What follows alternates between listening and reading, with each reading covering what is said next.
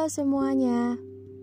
Ini merupakan cerita pendek karya Anari yang berjudul Yang Katanya Mimpi.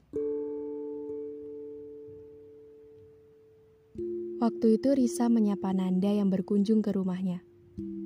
Bukan hanya Nanda yang berkunjung, tapi tak sedikit tamu lain yang juga berdatangan. Risa menyapa Nanda dengan hangat selayaknya dua gadis yang sudah menjalin persahabatan 15 tahun lebih lamanya. Persahabatan mereka memang sudah cukup lama. Terhitung sedari mereka masih di taman kanak-kanak hingga saat ini mereka menduduki bangku perkuliahan. Paras keduanya sudah banyak berubah kini. Dari yang dulu pipi mengembang lengkap dengan rambut dikepang, dengan yang sekarang paras perempuan dewasa yang cantik. Umur Nanda dan Risa terpaut tidak cukup jauh, namun Risa jauh lebih muda daripada Nanda. Risa adalah tipikal gadis yang hanya akan menampakkan sifat aslinya, sifat kekanak-kanakan di depan orang-orang yang menyayanginya dan yang memahaminya. Dan salah satunya adalah Nanda. Hai Nan, kok sendirian aja sih? Bunda mana? Eh, Risa, Bunda nggak ikut. Katanya lain waktu aja ke sininya. Ya, tapi Bunda nggak apa-apa kan, Nan? Tenang aja, Bunda nggak apa-apa, aman kok. Syukurlah. Hmm, Nan, udah lama kita nggak ketemu ya. Kangen tahu. Eh iya sampai lupa. Kamu gimana kabarnya? Sehat kan? Iya Riz, udah lama ya kita nggak ketemu.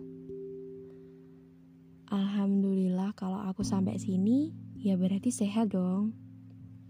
Syukurlah. Um, Nan, mau pindah tempat ngobrol nggak? Di sini terlalu rame tau. Gak enak kalau buat curcol. Um, ya boleh sih, Riz. Tapi mau di mana? Um, mau di taman komplek gak? Tempatnya lumayan enak teduh gitu. Boleh, Riz? Keduanya berjalan menuju taman komplek yang kebetulan jaraknya tidak begitu jauh. Mereka sangat menikmati waktu bersama karena sudah sekian purnama tidak jumpa. Nah, duduk di sini Nan. Aku biasanya duduk di sini kalau lagi sedih, lagi murung, lagi pusing, pokoknya butuh ketenangan, aku biasanya ke sini. Lumayan enak sambil ayun-ayun gini. Mana sejuk lagi? Iya, Riz, enak. Sejuk. Nan, ceritain gimana kuliah kamu dong. Kamu pasti udah punya cowok kan? Atau ceritain teman-teman kamu, atau ceritain dosen kamu. Ceritain hal-hal seru yang aku nggak tahu, Nan. Yeay, gak gratis nih ya pokoknya.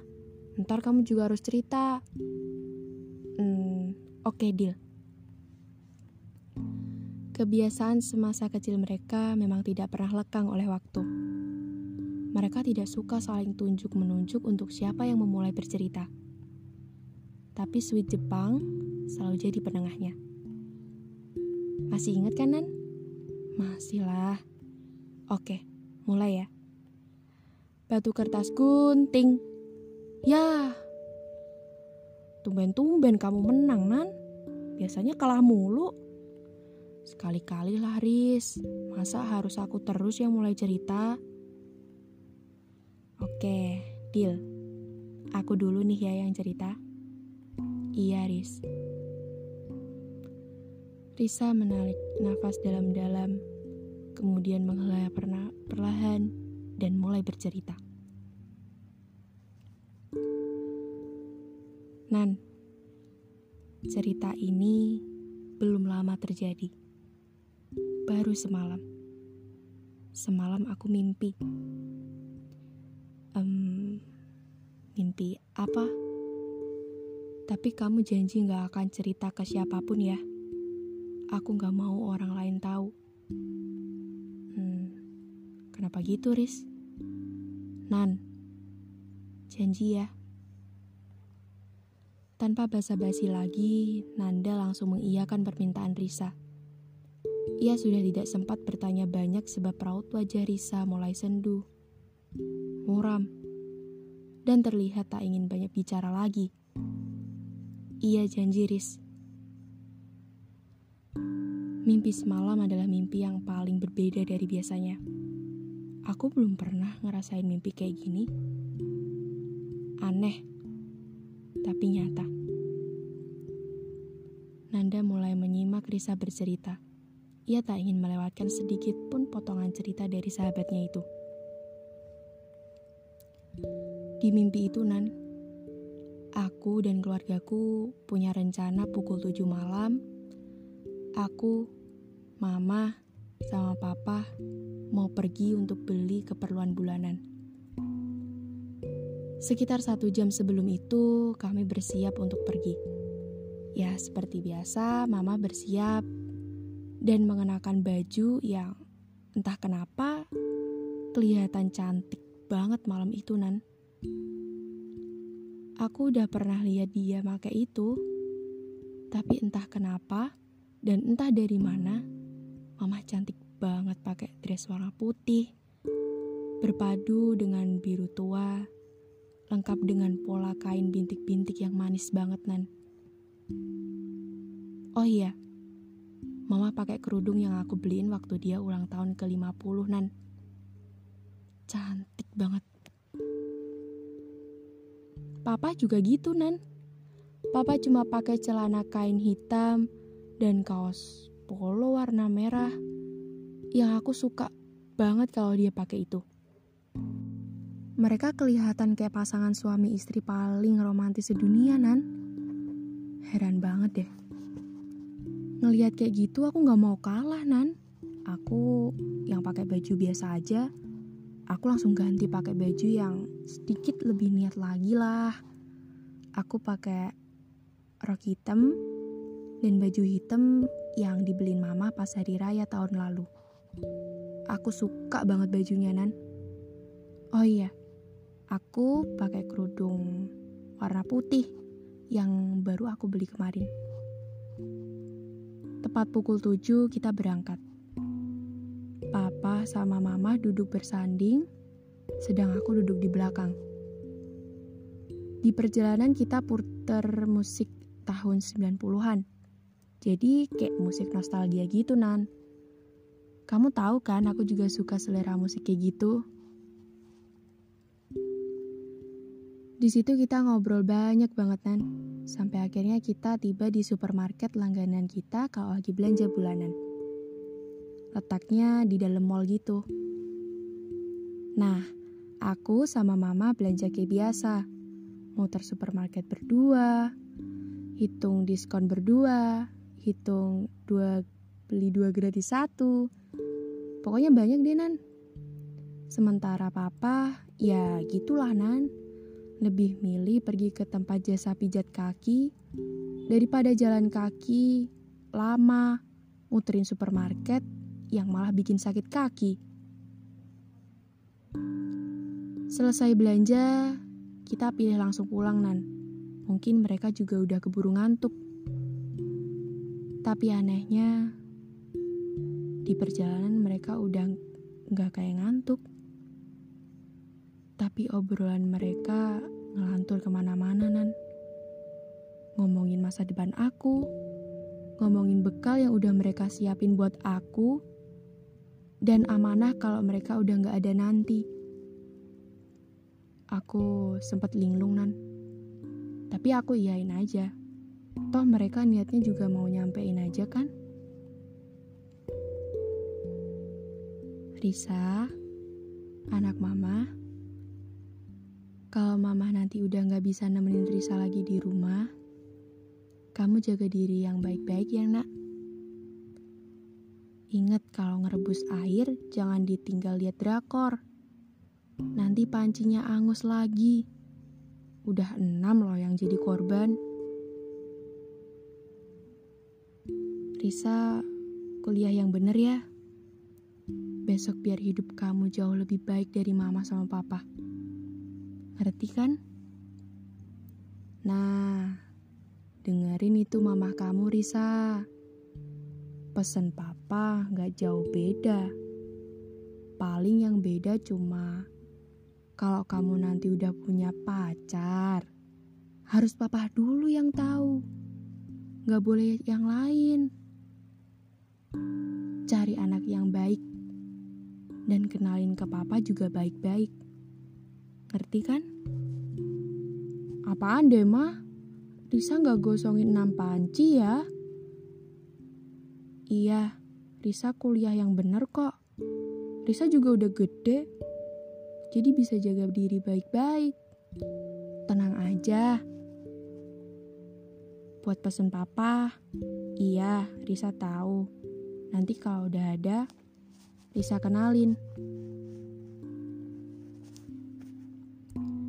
Sampai situ aku udah lupa gimana lanjutannya, Nan. Yang aku ingat, ada cahaya lampu terang banget mendekat ke mobil aku. Dan udah. Gitu aja. Dalam mimpi itu aku kebangun setengah sadar dan lihat mama sama papa udah gak berbentuk mereka nan. Aku kaget kenapa semuanya merah dan berjajaran darah dan kepingan kaca. Pokoknya semuanya hancur lebur, Nan. Gak berbentuk manusia lagi. Tapi setelah itu aku gak ingat apa-apa lagi. Sampai tadi aku jalan kaki pulang. Kok banyak banget orang pakai baju hitam nangis-nangis, Nan.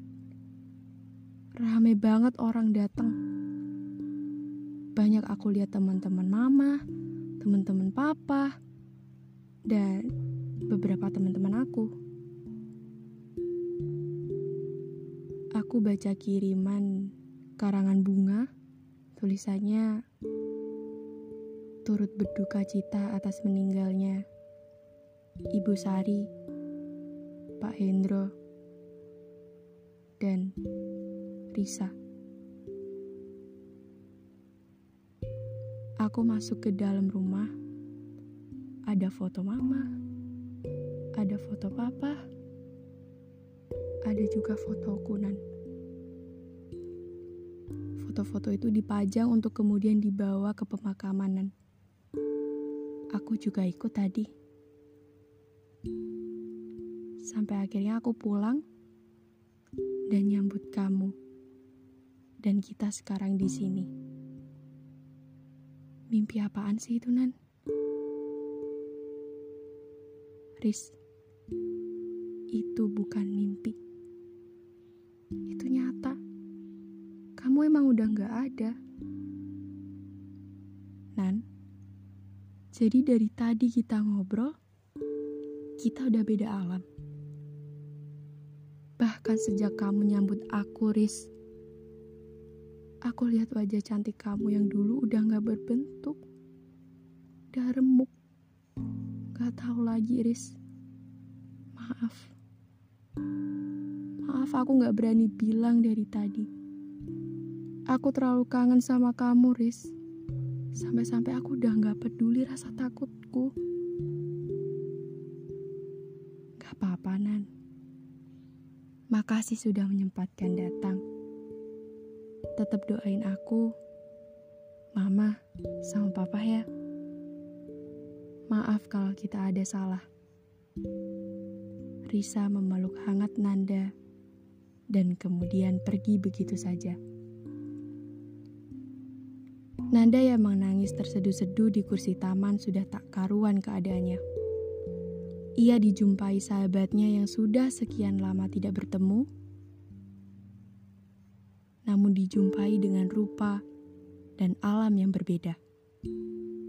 Kenangan itu tidak akan pernah Nanda lupakan sampai kapan pun.